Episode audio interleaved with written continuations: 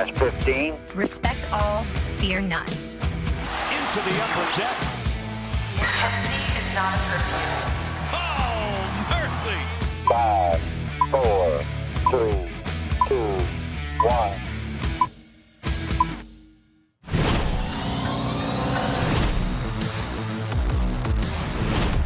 From inside the warehouse at Oriole Park at Camden Yards, it is the MASN All Access Podcast, brought to you by Marymount University. Visit MarymountSaints.com to learn more about our student athletes and programs today. Paul Mancano, Bobby Blanco, as always. We're going to talk some O's today because we are just about a week into spring training games, a couple weeks into spring training in general. First, though, make sure you like, subscribe, leave a comment five stars wherever you are watching or listening to the MASN All Access podcast. Of course, be sure to uh, give it a little review. Little If you- love, If little you, love. Little love if you get the chance. Of course, I am at Paul Mancano on Twitter. He's at Bobby underscore Blanco. Bobby, we were just down in Sarasota together last week.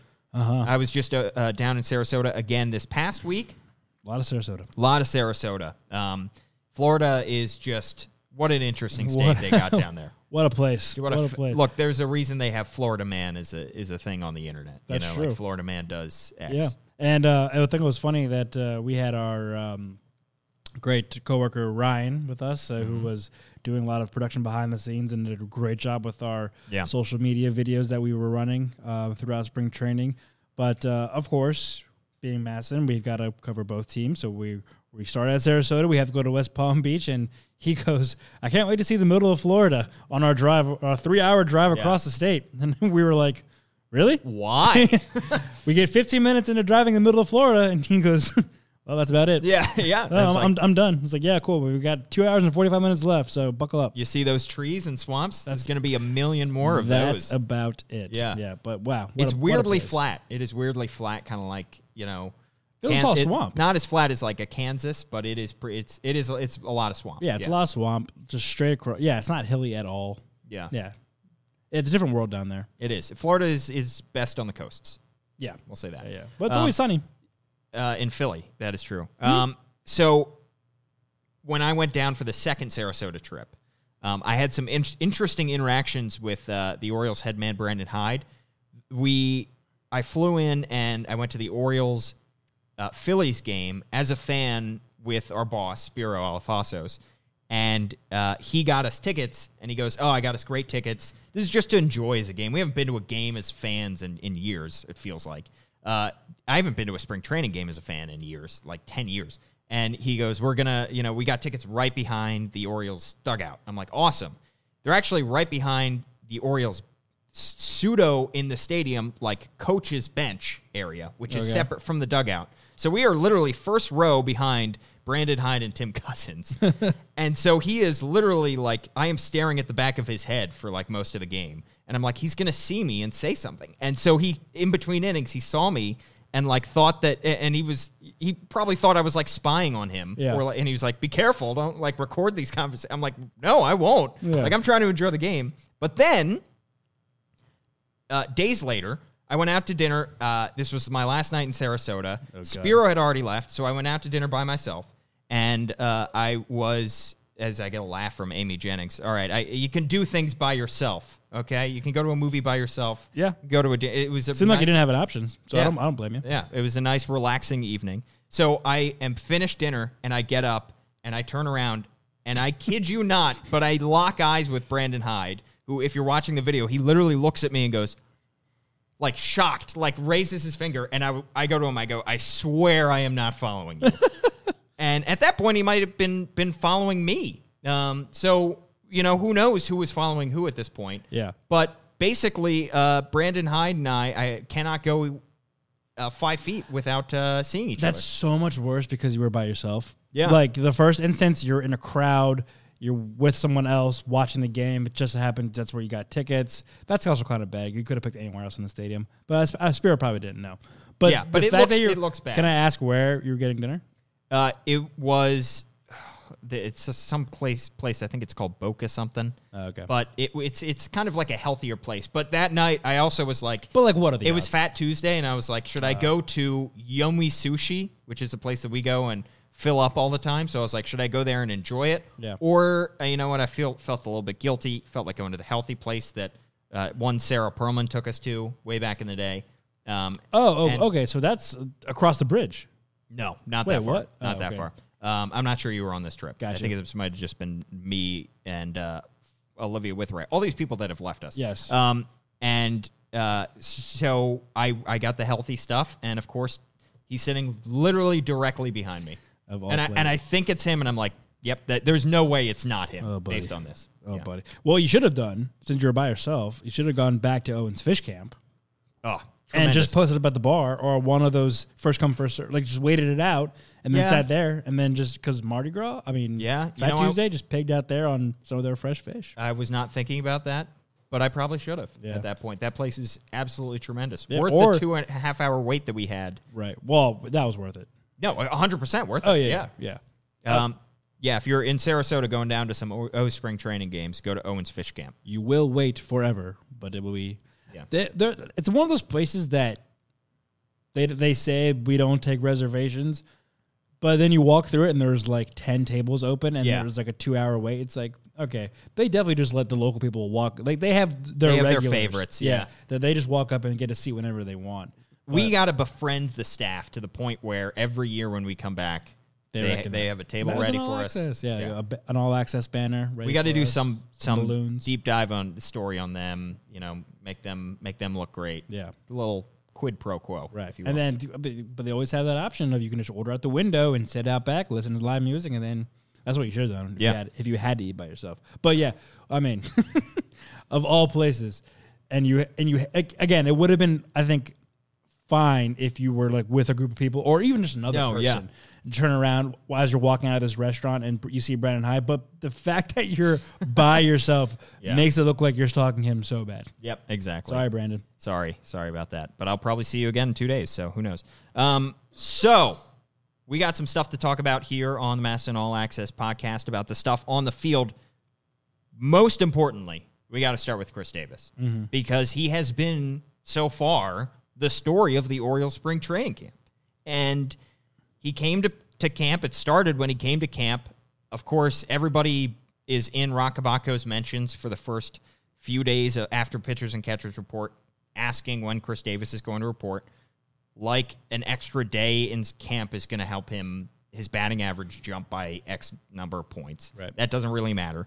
So he was a story, however, when he showed up 25 pounds heavier, physically noticeably bigger, of good weight, is what he said. Yep. And then he has followed that up by having an outstanding first week of spring training. He's already got two homers. Um, he was batting a thousand until he made an out today. Uh, he has three walks. He is having an outstanding start to spring training. He's become a story at this point. Yeah. Yeah, and I think with the whole not reporting early thing, it's that's like it's one of those like ticky tacky like unsaid rules or like he didn't actually have to be there. No. But because you're Chris Davis, because you have the contract that you have, because you have the underwhelming numbers that you have the past couple of seasons, like people want to see that you reported early to show that like you're working. I mean, for whatever, like you said, for whatever, because those two extra days of doing his workouts at the facility are going to help as opposed to doing them at home, Right. whatever it was. Not to mention, he's got a young family that he probably wants to spend every ounce of time he has left before the season starts with. And I heard through the grapevine that uh, he might have spent that past weekend at a father daughter dance. Like, so, That's just adorable. yeah. so, So, it's like, yeah, I think as a father, you're going to pick the father daughter dance as opposed to reporting early when you don't have to be there Yeah. 10 times out of 10. Yeah, and and, and like people point out, well, Trey Mancini was there, a bunch of the young guys. Yeah, well, we talk. A lot of the young guys are there because they live with the people who have to be there. Yeah, so yeah. like they have to move in when the guys that like the pitchers that they're living with down in Yeah. spring training move in too. So it's not all just like, oh, I'm going to show up early because I want to get extra work in and show that I'm extra working hard. No, that's not the case. But yeah, you're right. Back to the uh, hot start. I mean, the three home runs, he's hitting over 800. His ops is through the roof. It's spring training.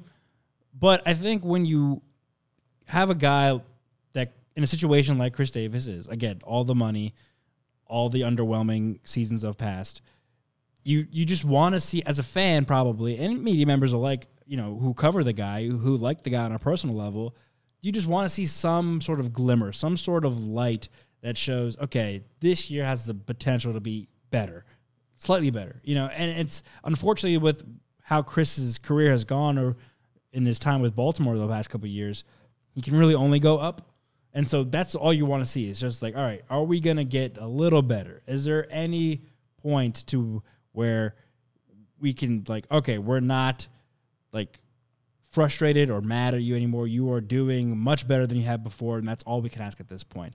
And I think that you know, again, early in the in the spring training, he's shown that yes, there is reason to believe that this time it could be different. And look, I- I don't think Orioles fans are necessarily pessimi- a pessimistic group by any stretch. No. I, I don't think they're. I, I think they're right in the middle. I don't think they're you know way optimistic. I don't think they're way pessimistic. But they want this guy to succeed more than almost anybody else in the organization. I mean, you can make an argument they still want him to succeed more than they want any prospect to succeed because they've seen what he can do. Yeah. You know, if if a prospect flames out and isn't quite that guy, it's frustrating, but also, you know, that's that's part of the life as a, a, a baseball player and a prospect is Yeah. not all 100% hit. But this guy, we know what he can do. We've seen him have outstanding all star seasons, record breaking seasons. And to see him go through the doldrums of these past couple seasons have been incredibly painful for him, for fans following him. And he's acknowledged that. You know, he, he- when he's had his first availability of the spring, he said, I don't want to continue to be a well below average player. He said he had conversations with his wife, Jill, in the offseason about potentially hanging things up and, and walking away from the game. He, di- he still thinks he has something left to give in the game. And the truth is, Orioles fans want that to be true so badly. Yeah. They they have not given up on Chris Davis. Yeah. They haven't. And and part of it is because they can't at this point because the team hasn't given up on him because he's still under contract for 3 more years. But they want to see him succeed still. It's it's not you know this this relationship can be salvaged. They still have you know they still cheer him when he comes up to bat. He still gets some of the loudest cheers in the ballpark eh, down in Sarasota and up here in Baltimore when he comes to the plate. So they want him to succeed so badly. So to see him do well is just a, a, a sigh of relief. I know not only for Chris, but for Orioles fans, for people that cover the team, so that for Brandon Hyde, so that he doesn't have to get a million questions about it after every game. So it's just, if no matter how long this ends up lasting, it is enjoyable while it lasts. It's energizing too as Yeah. a fan. Like you know, we're seeing guys or people on Twitter being like, "Yes, like let's go! Like finally, Chris Davis is going to Yeah. mash this year. This team could be way better than we thought it could be." You know, that take out the grain of salt, but you know what I mean. Um, and of course, like Chris Davis, he's going to have. There's going to be groups of naysayers. There's going to be groups of haters. Every athlete, every team, every fan base has those group of people. But if you're one of those people, my my thing to you is why wouldn't you want him to do? I mean, he's Yeah. on your team. He's on your roster. He's the highest paid player on your roster. Why are you rooting? Why would you ever root against him? You want to be cheering every single time he steps to the plate. All right, this is be the time you turn around. This, I mean, he also plays great defense at first base. I mean, he's probably their best first base glove that they have on this roster as as it's constructed. Um, if it's just a matter of getting that swing down, Brandon Hyde has been adamant that he likes that what he's seen from his swing, Chris Davis's swing so far this spring, albeit it only been a couple weeks, but it, it just seems different to him. It's obviously popping off the bat ladder. You had that great video on your Twitter account, at Paul Mancano, of him taking BP, crushing balls, and that got a lot of engagement because people are excited. People want to see this guy mash because that's what he is being paid to do. Yeah. You want to root for your hometown guy. The Orioles are 10 times better when Chris Davis is better. And that's the frustrating part is like like you said, we've seen him do this before. We know we can do it. It's just a matter of getting back to that point and being able to contribute to the team and then we can all back this guy again. And not that we ever didn't back him, but now we can like, all right, he's not holding us down anymore. He's not just sucking up his mil- his millions of dollars. He's actually contributing in a positive way to this team offensively and being back to the Chris Davis that we thought he was when the Orioles paid him. And the last couple of springs, we've heard similar stories. There, there's always some kind of message from Chris about, you know, things that he's worked on in the offseason, things that he hopes to improve, and a certain way that he's attacking um, his style of play. And, you know, he has the past couple of years, he's changed things up. Um, and every time this is this is with every player in, in Major League Baseball because every every fan wants to believe that they're in the best shape of their life, Right. et cetera. But Orioles fans, especially, you know, uh, you want to believe that this is going to be the change, but this might actually be the change. Like Yeah. you want to believe it, but the the reasoning behind this change seems to make a fair amount of uh, sense. So basically, what he said was the reason he added 25 pounds of good weight is because the past couple years he has been noticeably leaner. Um, he and especially during the the hitless streak that he had at the beginning of last year, he had a ton of balls to the warning trap track and to the deep parts of the park that would just die out there. They would die at the wall. They would die on the warning track. And he believes part of that is due to the fact that he had less strength, that he was a little bit leaner. He's he's never going to be, you know, a gap to gap hitter. He's never going to be a guy who squeaks out infield singles. He is when he is hitting, it is because he is hitting homers and long doubles. So he wants to get back to that. He wants to change to, you know, cha- a- a- make up for that ten feet difference and just get the ball over the fence. Turn those long fly balls into home runs. Adding that weight might actually do that. Uh, you know, so long as he still he, he has to consistently make contact. He has to see the ball better than he has in, in years past. But maybe a few more of those balls go over the fence. Maybe he gets a few more homers. And the thing that we've seen early, again, early in spring training, the two homers that he's hit, left field and left center field. He's going the other way with balls. That shows that he's he's got power still and maybe increased power to the opposite field. It's hard to hit an opposite field home run. Yeah. And to, to, to he's got the hand-eye coordination down at least at this point to be able to barrel up those baseballs and go the other way. And I think you bring up a good point of in terms of past spring trainings, like with Chris Davis and plenty of other athletes as well. It's definitely a point of time where we're saying, "All right, it's enough. Don't tell me, show me." And like Yeah. you said, the past couple of spring trainings, he has come in and said, "Yeah, I worked on my swing so hard this offseason. I'm expecting to be better," and then he hasn't. This year, he he's coming in and saying, "I I've changed. Um, I'm add, I added weight." not really changing my swing, but trying to get stronger, and the results are there. You think back to last season. I mean, we were having the opposite conversation la- this point last year because he did say like, "Yeah, I worked really hard to get better this offseason, but his numbers weren't there." He hit 189 last spring, only three home runs. He's already matched that in the first week of games uh, in terms of the three home runs. Uh, he hasn't reached base in only one of his plate appearances so far spring, which is crazy considering that we're talking about Chris Davis. So it is a little bit that he's brought upon himself. But you're right. This is finally we're at a fi- we're finally getting to the point where he's getting to the show me part. Yeah. you know, it seems like we can see the added weight. You know, we can't really see the tweaks he made to his swing and BP in the batting cages that aren't close to the media in the spring training game against the minor league pitcher.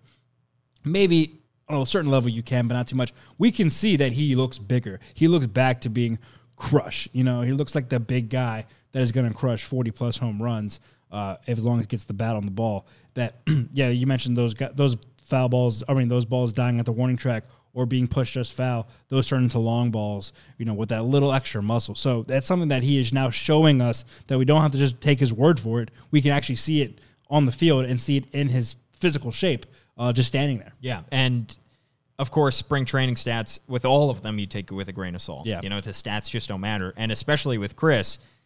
Back in, you look at his career history in, in terms of spring training, and back in 2014 when he had really the first very bad season of his career when he hit 196 that season, only 26 homers in 127 games. That was coming on the heels of a great 2013. But that 2014, he had a very great spring training. He hit four homers, he hit 405 in 13 games. Again, that that is just the nature of spring training. So stats can't all be trusted. Um, and then the next year, you know, hit 250 in spring training and went out and hit 47 homers during the regular season. So, you know, with all spring training stats, they lie, and especially we've seen it in past with Chris Davis. Right. However, I think while the stats lie about spring training, it is the the other things that you see, like you said, Bobby. It, it's the fact that you can literally see he is bigger. Yeah. The fact that you know, and, and that is when he had his most success as a player was when he was hitting long home runs because he was a physically imposing guy that could just muscle balls. Uh, you know, talking more about uh, somebody who has left us, Olivia Witherite. Her favorite home run of Chris Davis's career was one that he he basically hit one handed. Yeah, I think it was a low and outside pitch that basically just stuck his bat out and was able to put it over the fence. And he just had that power. He he had that unbelievable wrist strength and the upper body strength to muscle those balls over the fence. She said that, and and I agree with her. It's one of the most impressive things that she's seen so from a hard to baseball. do. It's hard to hit a baseball that way, not to let's hit a home run. Exactly. And look, the Chris Davis of the past two years could not do that. Yeah. Um, and also, don't forget he also hit a home run by breaking his bat. Yes, yes, so like he basically hit a home run with a twig. yes. Uh, so that's impressive. I didn't mean to cut you off, but No, yeah. but no. So to get him back to that guy, you know, the the logic makes sense. Yeah. Again, the results still TBD, but the logic behind this move makes sense. Just to touch on the your point about spring training numbers, of course they can't be considered like valid at all, Yeah. really. But I think there, to a certain extent, there is. You can see trends. Like you mentioned, the two good years he had in 15 and 16, 405, 250, sorry, 14 and 15. But the past couple years where he struggled, he's hit below 200 in spring training. And the one outlier of those couple of years, he hit above 200. He only played in nine games. Yeah. So there, I think it's it's not about seeing like the like on paper production. It's more of like spreading it out and kind of picking up the pace and seeing towards the end of spring training that you can carry into the regular season to start putting up those numbers. So like in 14, 15, you know, I, I I'm not diving deep into it, but he probably, you know, over time got better and better as spring training went on. And that's how we got to those high numbers. He never really progressed through those other years throughout spring training, and that's why we then saw that also not progress throughout the regular season. It's so hard to progress throughout the regular season. That's why we have spring training, so you guys can kind of, so the guys can get into that rhythm and, and they hit the ground running come the regular season. Now with this year, hitting 800 in the first week, he's starting off hot. It's going to be not of it's not like all right, is this the new norm? It's all right. Can you kind of you know it's he's he's going to come back down to earth. We're not we're not crowning him like the AL MVP right now, but he's it's spring training. You take him for a grain of salt, but can he kind of spread that out and, and be consistent with it and have some kind of repetition with his production at the plate um, to carry into the regular season, and then that grow into a good regular season. Well, we know one thing: everybody in Baltimore is rooting for it. Everybody in the coaching staff and front office is just rooting for him to return to the Crush Davis that we've seen. Yeah. A uh, couple other storylines and a couple other guys that we should talk about for the first week or so of spring training games. Alex Cobb made his spring training debut. That was encouraging to see. Uh, he pitched only one inning against the Phillies, but that was part of the plan because he- there was a bug going around the locker room that for some reason everybody was getting. Yeah. Um, so it wasn't a like a a, a body, you know, a, a muscular or anything like that issue. Right. It was a Like it, it wasn't an injury, right? cough, right. you like that kind of thing. Yeah, Um, so he Which nowadays, I mean, you can't be too safe, honestly. And No. that, that bug was going around when we were there too. It was kind Yes. of like, I was I was worried I was going to catch it from somebody. At, yeah. at some I mean, they sent home Hunter Harvey. They sent home Pedro Severino a couple days. Like, Mancini it wasn't, got hit, Mancini. It wasn't just like Alex Cobb showed up sick. No, it was like an actual thing. Yeah, exactly. So, but he had a scoreless inning in that game. Um, that was good to see. Uh, he struck out two, um, or, or no, I sorry, no strikeouts in that game, but scoreless inning in that one appearance. Just good to see him get it back out on the mound. Yeah. like that's that was the only real requirement, you know, and not get totally shelled in an inning, Right. But just to see him get back on the mound was a huge positive. And if I recall correctly, another positive to add on top of. I mean, you're right. The the bare positive, the base was him being out there to begin with. That is Yeah. good enough. That's good enough right there to see. But I think Brandon Hyde even went further, being like, and you know what? He had some life on his fastball. He was like touching mid 90s, so that's good to see too. That your first outing, you you you feel comfortable going. Like, I mean, with an injury plagued season like he had, you know, it, it could be very understandable that he doesn't have the full strength, the full range of motion that he would. Yeah. And, you know, me- you, you might be a little, like you said, he didn't get batted around. That's really good to see too. But, you know, it would have been like a little understandable to have been like, all right, you have a couple soft hits there. Your fastball's not where it should be. But the fact that he was able to, you know, throw some movement on that stuff means that he's been not just trying to get better physically, but also working on his craft as well. So encouraging start for uh, Alex Cobb. Absolutely. Uh, another encouraging start today, especially Ryan Mountcastle had a great game. Good Lord. He is starting to hit the ball very well, and uh, we knew that that was an inevitability at some point or another. And again, it's spring training, but at some point this guy is going to force his way onto the roster. And it's he he is ready to play any position that the coaching staff has asked of him. Um, you know, he he said during the offseason he worked at all three positions, uh, outfield, third base, first base. So he is prepared to play. Look, it's it's if he's going to make this team, it's probably not going to be at first base. No. They have Chris Davis there. They have Trey Mancini, who's more of an outfielder at this point, but still a first baseman. I mean, ideally, it wouldn't be at first base. Yeah. Because that means Trey and Chris are hitting pretty well. Yes, yeah, true. Um, it it probably is going to be in the outfield. I think. Yeah. Uh, he played in left field today. Uh, went three for three. Had a couple doubles and a homer. At some point, he's going to force his way onto the roster, and it's just going to be a matter of time. He's he, if i i- what our most likely scenario, he starts the year down in Norfolk. It couldn't be, you know, if he start if he's hitting 300 after a month, conversations are going to start swirling. Yeah, he was the league MVP last year for that for the Easter International League. Sorry. Yeah. Uh, so I mean, like, what more can he do? Yeah, You know, that's just defense, That- Right, yeah, but and- offensively, there's and- nothing. Right, and so like that's where we're at right now with with Mountcastle. It's all right, and especially with the way he's hitting to start the spring training. All right, we know we knew this. you're, you're showing Yeah. us what we knew. That's great.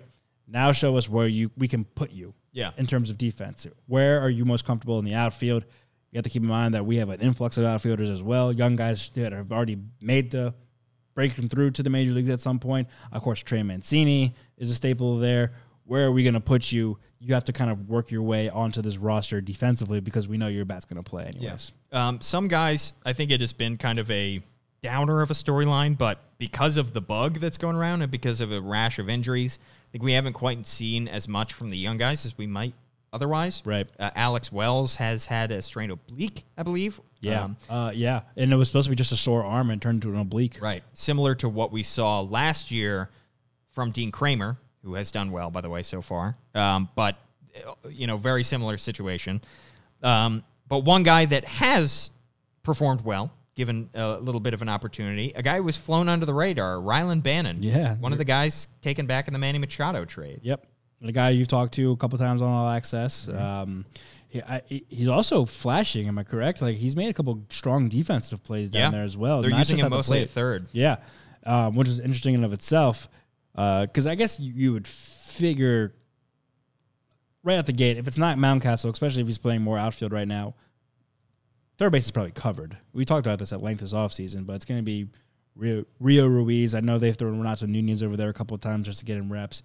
But Yeah. the fact that they're throwing Bannon at third as well is interesting enough because he's kind of more of a utility infielder, right? He's kind of played all over the place. He can play, I believe he can play second, and I think he has played short Was on he- occasion. was he, was he the third exactly. baseman for Bowie last year? I think typically, Mostly? yes. Okay. Yeah. But yeah, I mean, again, I mean, this is where I think for me personally, we're going to see a lot of guys trying to make their jumps is can they perform defensively? Um, we talk about all the time, like bats usually come around. If you're a good hitter, you'll come around, you'll adjust, you'll grow with the game. Uh, it'll slow down for you. But can you adjust defensively and prove your worth in the field? That's where it's going to be a uh, a big question mark for some of these young guys. And we just talked about it, the same thing with Mountcastle and with the influx of outfielders. What makes you stick out? Because they everyone's going to be able to hit pretty well. It'll it'll average itself out, but who can provide like major league level defense? That's going to Yeah. be the big question mark. So Um, good for Bannon. Yeah, and Bowie last year, by the way, he had 38 games at second base, 69 at third, and then when he was moved up to Norfolk at the end of the year, played all 20 of his games, the AAA level, at third base. So um, he is uh, mostly a third baseman. So where do they put Mountcastle in the outfield? I think they moved him all over. That's when they tried him in the outfield. they moved him to first? moved him to first base Yeah. a little bit. Um, they they tried him really all over the place. Yeah. So um, you know it's it's going to be interesting. But it, again, it's good to see for a guy that has flown under the radar and frankly a system that is loaded with pitching talent. Yeah. And is loaded with outfield talent. They don't have a whole lot of infield talent. Yeah, You know they have especially in the lower levels. Like, yeah, yeah. It depends on you know what you see Mountcastle as, but beyond Mountcastle, really not a whole lot there. Yeah. There's like a Jean Carlo uh, Carlos Encarnacion who's way down in the minors. And then you got Rylan Bannon, so he has an opportunity for himself there. yeah. Ryan McKenna is another name that's Yes. So you can throw in the outfield mixture as well, and he's having a strong start to spring training. I believe he hit a, oh, he's I know you know he doubled in a run yesterday. Yeah, he, he came around to score. He had a stolen base. Yeah. I, he, they might have called it a. Anyway, he had a good jump at first. Right. Stole, you know, stats don't matter. Had this basically a stolen base. Yeah. Um, an RBI single and came around to score in a wild pitch. So, So another name that I think, no offense to Rylan Bannon, but are probably a little more familiar with Orioles fans, but kind of flying on the radar again because there's so many outfielders there. Yes. So he's the guy that's performing pretty well to start. he's also huge, like way bigger than he came that I saw him last year. Yeah, no, because he was a. McKenna is yoked. I didn't mean year. to. I didn't mean to. I don't want to call him a small dude, but he was kind of like around my size ish. Yeah. And then I saw him in the locker room when we were there. I think he just He's popped in. he- dude. He, got there early, but he popped in real quick, and I was like, "Oh my god, he got big." Yeah. Yeah. He's much bigger. Um, all right, couple other names that we should run through real quickly.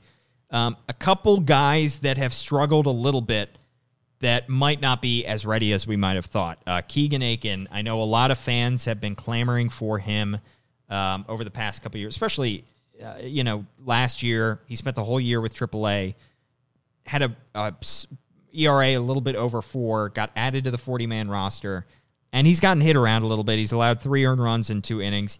Not time to press a panic button, but I think it could be if I had the two guys, Zac Lowther, uh, uh, sorry, not Zac Lowther, uh, Dean Kremer and Keegan Akin, those two guys that were added to the 40 man roster. If I had to take a guess, I think Kramer has the better chance to be on the the Orioles roster, the 26 man, sooner than Keegan Akin. Yeah, and and with Keegan Akin, it's we've been.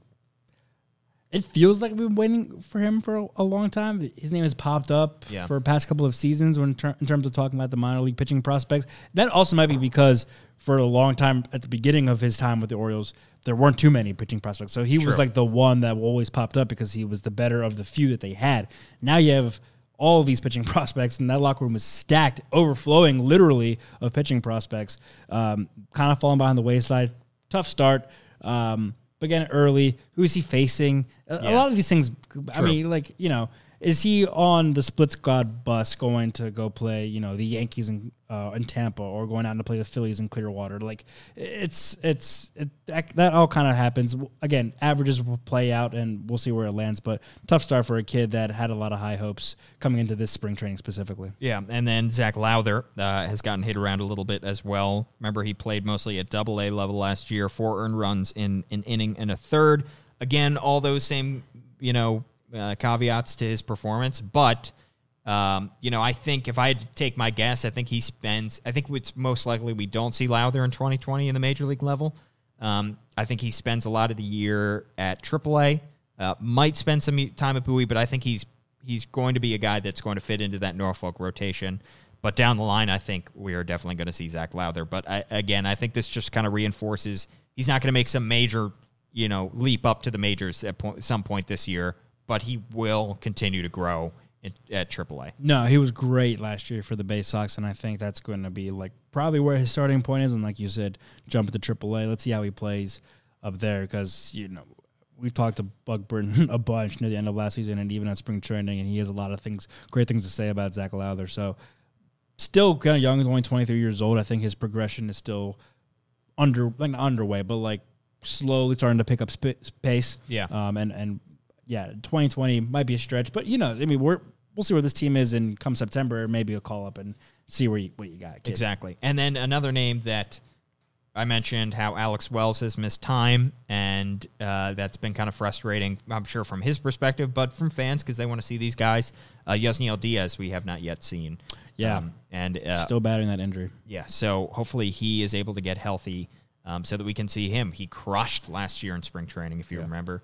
Um, and that would be an exciting name as well to throw out there. and had a strong start to the season before the injury, and he just never was the same uh, for Bowie near the end of last season. Um, it is frustrating, but Brandon Hyde and Michael Elias are not going to rush this guy. I mean, he's he's not one of their own in terms of like he was here before you got traded for in that Manny Machado, Machado deal before Elias and Hyde got here. But he's still a, probably a pro, he's still a prize prospect in that they want to be careful with him, especially with an injury like this. Ease him into it, don't rush him, um, and, and let's see how he, he kind of adjusts. Yeah. And, Awesome. and heals.